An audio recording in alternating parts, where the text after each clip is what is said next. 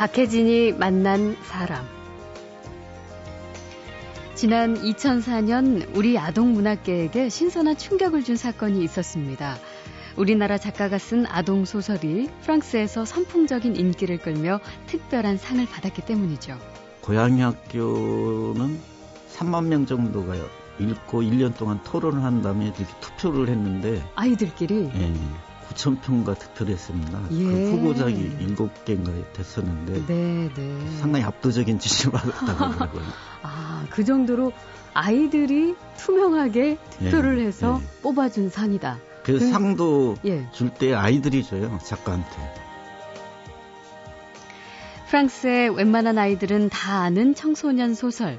급기야 최근에 완성한 새 작품은 한국 문학계 최초로 한국과 프랑스에서 동시에 출판된다는 소식이 전해졌는데요. 스스로 생각할 줄 아는 힘을 길러주는 프랑스 아동 문학계와 한국의 차이, 결정적인 게 있습니다. 되게 엄마의 머리에 맞춰서 작품을 써요. 우리나라에서는. 그러다 보니까 아이들에게 갈 때는 좀 재미없고 굉장히 교훈적인 네. 그런 내용이 돼버리는 거죠. 예. 근데 이거는 우리 아동 문학이 갖고 있는 어떤 한계라고 음. 생각이 되더라고요. 근데 이제 유럽 같은 경우는 그런 작품은 먹히질 않습니다. 예. 유럽에서는 그 아이들에게 초점을 맞추고 또 아이들이 좀 능동적인 상상력을 키우고 사고력을 키우면서 성장하는 거기에 초점을 맞추기 때문에 네. 좀 포인트가 상당히 달라요. 음, 가장 큰 차이는 그런 차이입니다. 예. 프랑스에서 한국 문학을 다시 보게 만든 작가, 그 주인공을 곧 만나죠.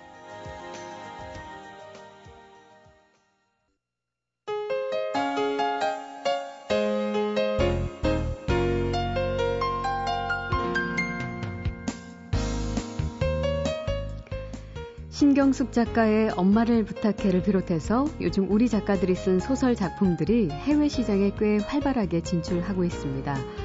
오늘 모실 손님도 해외 시장에 우리 문학을 알리는 작가라고 할 수 있는데요. 지난 2004년 고양이 학교라는 판타지 동화로 프랑스에서 어린이와 청소년들이 직접 투표로 뽑는 앵 꼬립디블 상을 수상해서 화제를 모았던 작가 김진경 씨입니다. 아, 김진경 씨가 이번에는 그림자 전쟁이라는 판타지 소설을 완성했는데요. 한국과 프랑스에서 동시에 출간된다고 합니다. 우리나라에서 나온 작품을 단순히 번역해서 출판하는 것이 아니라 기획 단계에서부터 해외 출판사가 직접 의뢰를 하는 일은 굉장히 이례적인 일이라고 하네요. 지금 만나보겠습니다. 어서 오십시오. 안녕하세요. 네, 반갑습니다. 예. 아, 이번에 쓰신 그 그림자 전쟁이라는 판타지 소설 네. 이것도 역시 청소년들을 위한 예, 책인가요? 청소년 대상입니다. 예. 보도를 보면 제가 조금 전에도 말씀드렸지만 한국과 프랑스에서 동시에 출간된다. 이것은 우리 문학에서는 굉장히 처음 있는 일이라고 하던데. 예, 그 우리 문학이 해외 시장에 진출하는 건 아직 초보적 단계입니다. 이게 예. 나가고 보면 금방 느끼는데요. 네. 고양이 학교가 프랑스에서 반응이 상당히 좋았어요. 예. 예, 거기 프랑스 사정이 여름에 왔었는데 프랑스 아이들이 거의 다 아는 작품이고 예. 그러니까 이제 출판사에서 고양이 학교들이 많이 알려졌으니까 네. 올해 이제 고양이 학교 출판이 끝나거든요. 1, 2, 3부까지요. 예. 그 연속되는 작품을 하고 싶다고 아. 제안을 해서 이제 하게 됐죠. 아, 그게 이번 작품이군요. 그림자 전쟁. 그래서 이제 기획 단계에서부터 그 예. 프랑스에 있는 출판사와 이미 계약을 하셔서 시작을 예, 하게 되신 거네요. 예. 그럼 지금 보니까 프랑스에서는 이미 이 그림자 전쟁이라는 그 책이 나왔어요. 예, 9월 6일인가 아마 예. 그 출시가 됐을 거예요. 오늘 지금 가지고 예, 오셨는데 예. 국내에는 아직 출판이 안 됐고요. 다음 주 정도에 나올 겁니다. 아, 그렇습니까? 기다려지네요. 그 어떻습니까? 이제 보니까 그 고양이 학교 때도 그랬지만 주로 이제 프랑스 쪽과 인연이 조금 많이 예, 예. 있는 것 같은데 유럽 쪽에서 한국 문화 그리고 음. 한국 작가에 대한 관심이 좀 커지고 있는 추세인가 봐요. 아마 한국 문학에 대한 관심이 고양이 학교가 상 받은 게 그 아마 계기가 됐을 거예요. 예. 그 이후에 굉장히 활발하게 어, 소개가 어, 되고 있거든요. 네. 그 고양이 학교라는 그 판타지 동화 2004년에 네. 그게 이제 프랑스에서 어린이하고 청소년들이 직접 투표로 뽑는 네. 앵꼬립 디블 상을 네. 수상했다고 말씀을 네. 드렸는데 이것도 무슨 상인가요? 이게 무슨 뜻이죠, 앵꼬립 디블? 앵꼬립 디블이 그 투명한, 청렴한 그런 뜻이거든요. 예. 그러니까 이제 음. 그 상은 다른 상하고 다르게 수상작을 아이들이 직접 투표를 해서 와. 뽑거든요. 예. 전부 참여하는 아이들이 한 14만 명 정도 엄청나네요. 되고요. 예. 그 이게 이제 급별로 좀 나뉘어지잖아요. 예. 그래서 고양이 학교는 3만 명 정도가 읽고 1년 동안 토론을 한 다음에 이렇게 투표를 했는데 아이들끼리 예. 고양이 그 9천 표가 9천 표가 득표를 했습니다. 그 예. 그 후보작이 7개인가 됐었는데 네, 네. 상당히 압도적인 지지를 받았다고 하더라고요. 아, 그 정도로 아이들이 투명하게 투표를 예, 해서 예. 뽑아준 상이다. 그, 그 상도 예. 줄때 아이들이 줘요 작가한테. 그래요? 그 파리 제일대학원 교정에서 예. 굉장히 학부모들하고 이제 아이들이 같이 축제처럼 하면서 거기서 발표를 하고 예. 아이들이 직접 작가한테 상을 줍니다. 어, 그때 기분이 어떠셨어요? 좀, 좀 새롭네요. 색다르네요. 예. 음. 저는 그 후보에 올, 오르는 것만 해도 이렇게 판매나 알려진데 굉장히 크다고 하더라고요. 근데 예. 그쪽 출판사 사람도 그렇고 수상은 그 안 될 거라고 저도 안 될 거라고 그냥 왔거든요. 예. 근데 수상을 했더라고요. 그래서 예. 황석영 형이 대신 받아왔죠. 제가 아, 그때 팔이 없어갖고. 아 기대를 안 하셔서. 네. 아이고 아쉽네요. 그 굉장히 이례적으로 네. 색다르게 그 프랑스의 네. 아이들이 직접 뽑아서 네. 직접 수상까지 하는 네. 시상을 해준다고 하니까. 아, 그 고양이 학교를 한국판 해리포터라고 평한 글도 많았는데 글쎄 이게 뭐 어떤 내용일지 궁금해하시는 분들을 위해서 잠깐 내용을 좀 소개를 해주신다면요. 11권짜리라서 이게 내용이 워낙 방대한데요. 예. 특징만 말씀드리면은 그 우리나라를 포함한 동북아 신화를 바탕으로 해서 네. 어, 쓴 판타지죠. 아, 예. 그래서 프랑스 쪽 아이들이 그 1년 동안 자기들끼리 막 토론하고 온라인상으로 토론을 많이 합니다. 네. 이 책 읽고. 음. 아이들이 뽑은 수상 이유도 아이들이 쓰거든요. 아, 그래요? 네, 그 수상 이유의 첫 번째가 굉장히 신선한 상상력이다. 예. 그러니까 이제 유럽 쪽에서 볼수 없던 아주 아주 신선한 정말 신선한 상상력이다. 네. 아유 아이들로부터 그런 예. 평을 황송하네요, 그냥. 예. 그래서 아마 그 우리나라를 포함한 이 동북아 신화가 제가 전한 10년 동안 공부했는데 굉장히 아. 그 큰 문화적 자산이거든요. 예. 어, 그런 걸 이제 바탕으로 음. 어, 세계 시장에 좀 이렇게 나가는 그런 노력들이 많이 필요할 것 같아요. 네. 그런 것들에 대한 음. 그래서 이렇게 호응이 있고 평가가 있는 거죠. 예. 참, 그, 그러니까, 고양이 학교라는 그 작품을 시작으로 이제 연속으로 예, 이 예. 다음 작품, 이번 작품, 그림자 전쟁까지 오게 된 예, 건데, 예. 어, 이제 그림자 전쟁에 대한 책 소개된 거를 잠시 보니까 이렇습니다. 약육강식이 지배하는 세상에서 자신이 자신을 잡아먹을 만큼 세상의 균형이 뒤틀리면서 그 균형을 바로잡기 위해 나와 또 다른 나인 그림자가 벌이는 싸움을 현실계와 환상계를 오가면서 묘사했다. 조금 어렵습니다. 상당히 어렵게 소개했네요. 이게 어떤 소설인지, 예, 어떤 내용인지. 그 지금 사회가 이렇게 아이들이 성장하는데 굉장히 어, 려운 사회거든요. 네. 요즘에 보면 아이들이 그 과잉 행동 장애가 진짜 굉장히 많아지거든요. 예. 그게 뭐 한두 명 예외적인 경우가 아니라 음. 어, ADHD라고 하죠. 예. 그 교사로 있어 보면 굉장히 심각해요. 음. 그런 것들이 이제 아이들이 성장하면서 자기 자, 자아 정체성을 못 세우는 건데 네. 잘 세우지 못하는 거죠. 어, 그림자 전쟁은 이제 그런 이야기입니다. 그 어떤 음. 아이가 자아를 찾아서 예. 어, 환상계로 이렇게 잃어버린 것들의 세계죠. 예. 잃어버렸던 기억, 어, 그런 것들이 있는 환상계로 가서 자기를 이렇게 찾아 나오는 아. 그런 얘기입니다. 그 사실 해외에서 이렇게 그 출판이 되면은 그 나라의 네. 정서하고 네. 또 어느 정도 이제 통하는 부분이 있어야 이게 네. 함께 갈 텐데 네. 프랑스 쪽의 독자들 특히 그 네. 프랑스 아동 문학의 소재나 주제 혹은 서술 방식 같은 거 이런 게 어떤가요? 우리하고 비교해 봤을 때? 이 책 쓰면서도 이제 나오고 나서도 조금 그런 부분이 궁금한데요. 예. 어, 좀 반응이 약간씩 달라요. 네. 그래서 이제 프랑스 쪽에서는 전반부를 무지 좋다고 그러고. 예. 우리나라에서는 후반부를 무지 좋다고 아, 그러고. 그래요? 그 반응이 좀 달라요. 예, 예. 그런 좀 편차가 아, 있습니다. 어... 근데 어, 그럼 전반부하고 후반부 분위기가 어떻게 다른데요? 전반부는 좀 이제 동화적인 분위기죠. 그러니까 음.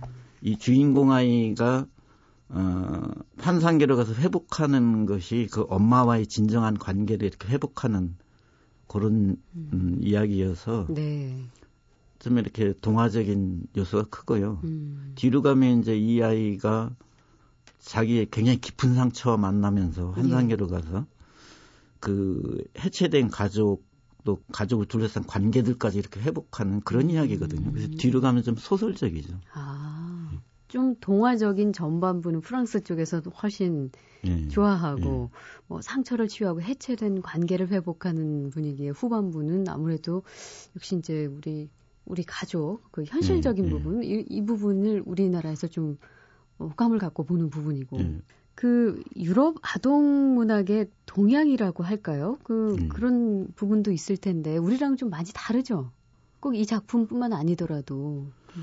가장 큰 차이는 어, 이제 그런 점입니다. 우리나라의 경우에는 아동 문화의 가장 큰 문제자 한계는 제가 보기엔 이제 구매자하고 독자가 다릅니다. 예. 구매자는 엄마가 구매를 하거든요. 네. 그리고 독자는 아이들이죠. 그러네요. 그러다 보니까 되게 엄마의 머리에 맞춰서 작품을 써요. 우리나라에서는. 그러다 보니까 아이들에게 갈 때는 좀 재미없고 굉장히 교훈적인 네. 그런 내용이 돼버리는 거죠. 예. 근데 이거는 우리 아동 문학이 갖고 있는 어떤 한계라고 음. 생각이 되더라고요. 근데 이제 유럽 같은 경우는 그런 작품은 먹히질 않습니다. 예. 유럽에서는 그 아이들에게 초점을 맞추고 음. 또 아이들이 좀 능동적인 상상력을 키우고 사고력을 키우면서 성장하는 거기에 초점을 맞추기 때문에 네. 좀 포인트가 상당히 달라요. 음. 가장 큰 차이는 이제 그런 차이입니다. 예, 예. 박혜진이 만난 사람. 자, 박혜진이 만난 사람, 우리 문학의 해외 진출이 요즘 활발한데요. 최근 이례적으로 프랑스와 한국에서 신작을 동시 출판하게 된 작가 김진경 씨를 만나고 있습니다. 어, 김진경 작가의 작품들을 관통하는 것이라 하면 판타지를 빼놓을 수 없을 텐데 그래서 신화적 요소도 예. 꽤 자주 가미가 되는 예. 것 같습니다. 아까 그 꽤 오랜 시간 그 신화에 대해서 공부를 하셨다 예. 하셨는데 예. 예. 어떻게 관심을 갖기 시작하셨나요? 처음에 관심을 갖기 시작한 교육적 관심이었어요. 그러니까 예. 지금 아이들이 그 부모 입장에서 굉장히 크게 다르잖아요. 네. 정말 다른 인종처럼 느껴지고 막 그렇잖아요. 예. 근데 그런 변화가 언제 급격하게 이루어졌냐면 90년대 초중반에 음. 그때 이제 교실 붕괴니 막 그런 얘기가 처음 나오고 그랬었죠. 그렇죠. 그때 이제 아이들이 도대체 어떻게 변한 건지 음. 이게 의미하는 게 뭔지 뭐 예. 그런 걸 나름대로 혼자서 이렇게 찾아보고 공부하다가 음. 아, 아이들의 그런 생각의 변화가 앞으로 아이들에게 그런 신화적 상상력이나 판타지가 아이들에게 굉장히 중요한 코드가 되겠다. 네. 그런 게 보이더라고요. 예, 그래서 예. 아. 뭐 동화 쓸 생각으로 시작한 건 아닌데 그래요. 한 10년 정도 이렇게 동북아시아를 공부했어요. 예. 그러다 우연히 동화를 쓰게 됐는데 음. 우리 집 고양이가 거기 주인공이에요. 고양이 학교에 버드리나 이런. 아 실제 집에서 주, 주인공이군요. 네. 아. 우리 그 버드리가 죽어서 그 얘기를 간단하게 써야지 하고 시작했는데 네. 그놈들이 이제 내 머릿속엔 신화를 파먹고 돌아다니면서 굉장히 큰 작품이 돼버렸죠. 아, 그 집에 있던 네. 버드리의 이야기가 이 네. 고양이 학교로까지 된 거군요. 네. 원래 신화 하면은 우리가 이제 알고 있는 게 그리스 신화를 아주 친숙하게 여기고 있는데 오히려 우리 쪽 신화, 이 동북아, 동양 쪽 신화는 오히려 모르는 부분이 많이 있는 것 같아요. 그 대략의 경향이나 분위기 그 음. 특징도 음. 좀 차이가 좀 있을 것 같긴 해요. 그렇죠. 예, 예. 어떤가요? 그 서구 신화는 뭐 그리스 로마 신화 같은 것도 사실은 후대로면 굉장히 윤색이 많이 된 겁니다. 예. 굉장히 기독교적인 그런 문화죠. 네. 근데 이쪽의 신화들은 기본적으로 이제 샤만적인 신화들이고 좀 신화의 원형에 굉장히 가깝습니다. 네. 그래서 이제 그런 신화의 특성을 어, 지금 현실이 어떤 문제와 관련해서 어떻게 해석해내는가 네. 그런 해석을 바탕으로 해서 이렇게 음. 작품을 써나가고 그러면은 그 고향교는 그 아이들 프랑스 아이들은 굉장히 토론원이 잘 돼 있더라고요. 네. 반응 상상력이 신선하다고 음. 그 다음에는 뭔가 우리한테 대화를 말을 걸어온다 그런 얘기를 하거든요. 아, 그 소설 자체가 우리에게 네, 그러니까 대화를 그, 걸어온다. 그 동북아 신화의 세계가 그 기독교적 사고 굉장히 다르니까. 예, 예. 어, 그 동북아 신화를 바탕으로 해서 지금의 어떤 현실의 환경 문제라든지 뭐 이런 것들을 계속 문제를 제기하고 음. 있으니까 그거를 아 말을 걸어온다 이렇게 네. 평을 하더라고요. 네. 평 자체도 문학적이네요. 네, 그런 문화적 자원을 앞으로 이제 어떻게 잘 키워나가는가 이게 저는 우리 문학 또 더 나가서 영화 등등 우리 문화의 어떤 어, 세계로 나가는 어떤 힘일, 힘일 거라고 생각합니다. 네, 예. 자, 김진경 작가님은 이제는 지필에만 이제 전념을 예, 하시는 듯 예. 보이시는데요. 과거에는 교사이셨고, 예. 그리고 이제 지난 정부 때에는 청와대 교육문화 수석도 지내셨습니다. 어, 어떻습니까? 이게 작품 속에서 우리 아이들의 교육의 문제, 또 예. 아이들이 가지고 있는 고민, 이런 것들 충분히 많이 담아내시는데 집필을 하시다 보면 저절로 조금 마음이 무거워지시기도 할 것 같아요.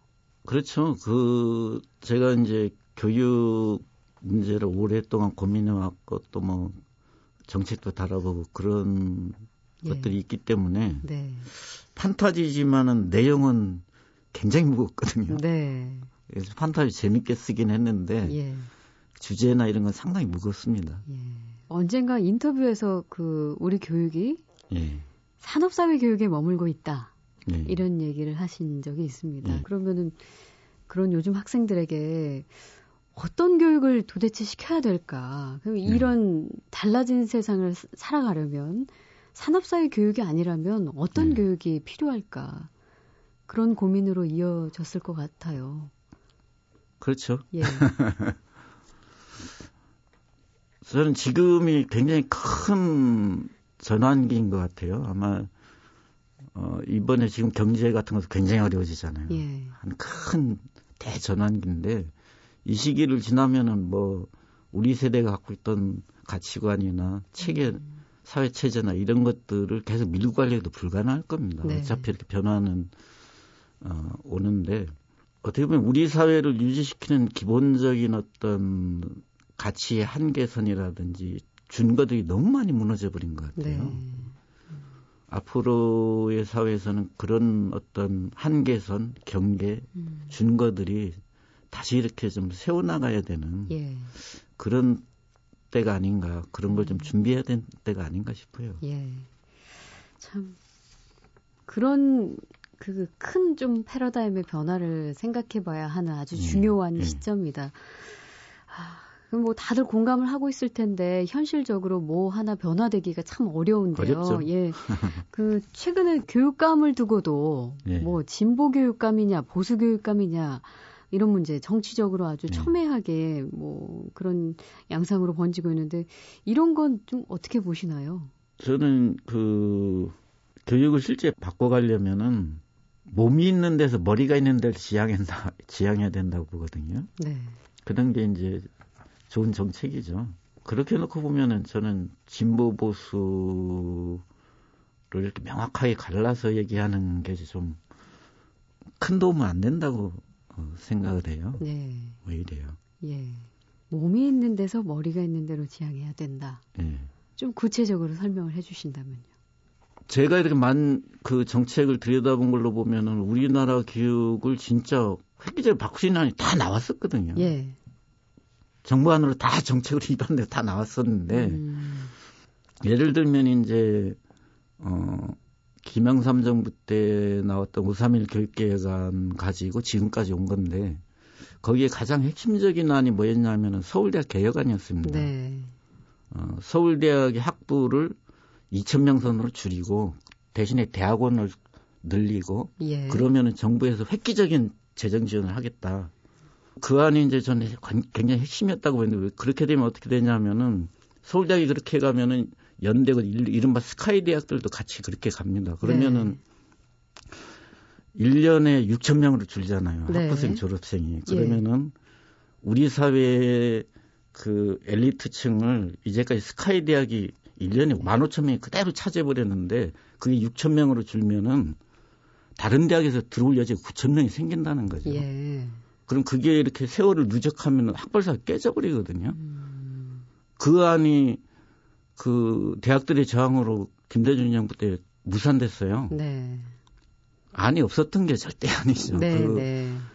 그런 것들을 제대로 중요한 게 뭔가를 보고 진짜 거기서 진짜 머리 터지게 싸우면서도 이걸 실현을 시켜야 되는데 예.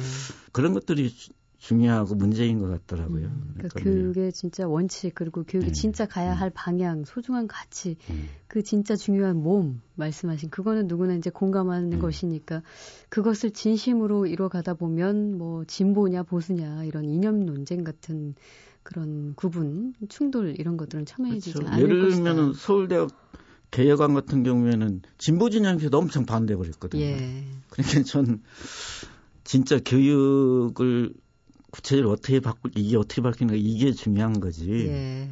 그런 입장을 가지고 명확하게 갈라서 이건 음. 도움이 안 될 때도 있어요. 예.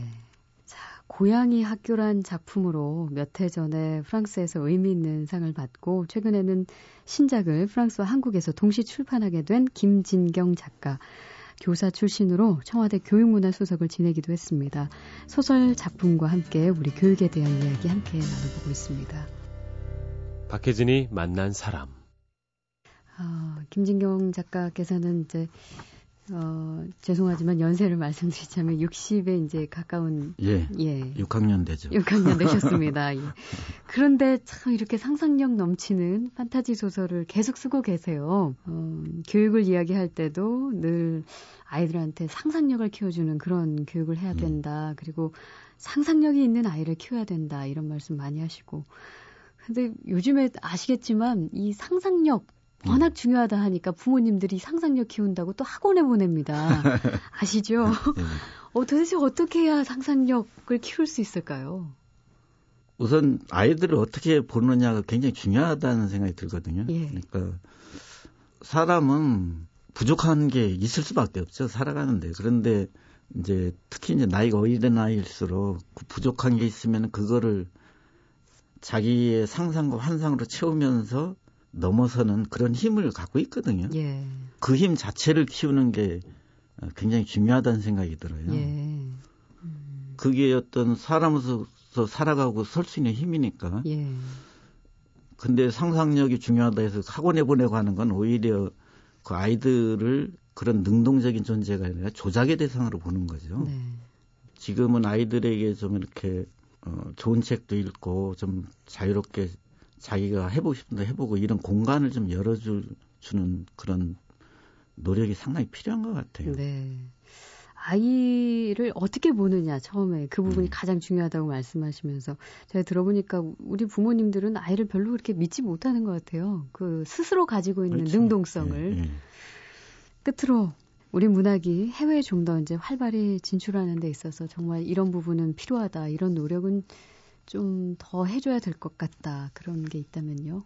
우선은 그 우리 문학이나 문화가 해외로 가는 데서 가장 기본적인 것들이 깔려 있지는 않습니다. 예를 들면은 지금 중국하고 우리나라 경제 교역량이 제 1위잖아요. 그렇죠. 미국보다 훨씬 많습니다. 네. 근데 제가 중국의 소주 대학에 1년 초빙 교수로 가서 이제 한국어과에를 가르쳤는데 예. 그 아이들이 가장 큰 난관이 뭐였냐면은 제대로 된 중한 사전이 없, 한중 사전이 없는 거예요. 네. 음. 있긴 있는데 이게 왜 문제냐 그랬더니 거의 간자체 쓴 지가 50년 넘었잖아요. 예. 근데 이렇게 해설을 우리나라 한자로 돼 있다는 거예요. 근데 아. 그렇게 하면 애들은 그거 못 읽습니다. 그렇죠. 그러니까 기본적인 그 어, 사전은 하나도 제대로 깔려 있지가 않아요. 예. 그래서 야 이런 상태면은 우리 문학이 제대로 번역되고 음. 무슨 뭐 노벨문학상 얘기하는데 그거는 예. 정말 아직 까마득한 얘기다 그런 생각이 많이 들었어요. 예. 그 문학 이전에 그런 기본적인 베이스를 음. 투자라고 까는 그런 노력들이 우선 가장 필요한 것 같고요. 네. 그리고 이제 작가나 이렇게 창작자 입장에서 보면은 이제는 세계 시장에 나가는데 서구 흉내 내면은 거기서 뭐 하러 봐요, 그걸. 예. 자기들이 원본을 갖고 있는데. 그렇죠. 그거 흉내 낸 걸 뭐 하러 읽습니까, 그 사람들이. 네, 네. 그러니까, 어, 우리가 갖고 있는 그런 문화적 자산들. 음. 아까 이제 동북아 신화 말씀드렸지만은 그런 것들을 지금 현실의 어떤 문제의식에 맞게 의미를 부여하고 재창조 해내는 것. 예. 그래야지 그 세계 시장에서 어, 서구의 국가도 어느 나라 사람들이 읽을 때 우리가 고민하는 문제를 우리랑 다른 시각에서 다른 상상력으로 네. 이야기를 하는구나. 예. 참 의미 있다. 그리고 재미도 있다. 음. 이렇게 돼야 되는 거죠. 그렇습니다. 그래서 그런 쪽에 대한 좀 노력, 그건 아마 저는 교육도 좀 돼야, 돼야 된다고 봅니다. 그런 쪽으로. 음. 예. 참 보편성을 우리만의 특별성으로 차별화하는 네. 게 그게 가장 네. 큰 일이겠네요. 네. 자, 박혜진이 만난 사람, 프랑스와 한국에서 동시에 소설을 출판하기로 해서 화제를 모으고 있는 작가 김진경 씨와 오늘 함께 했습니다. 고맙습니다. 네, 감사합니다.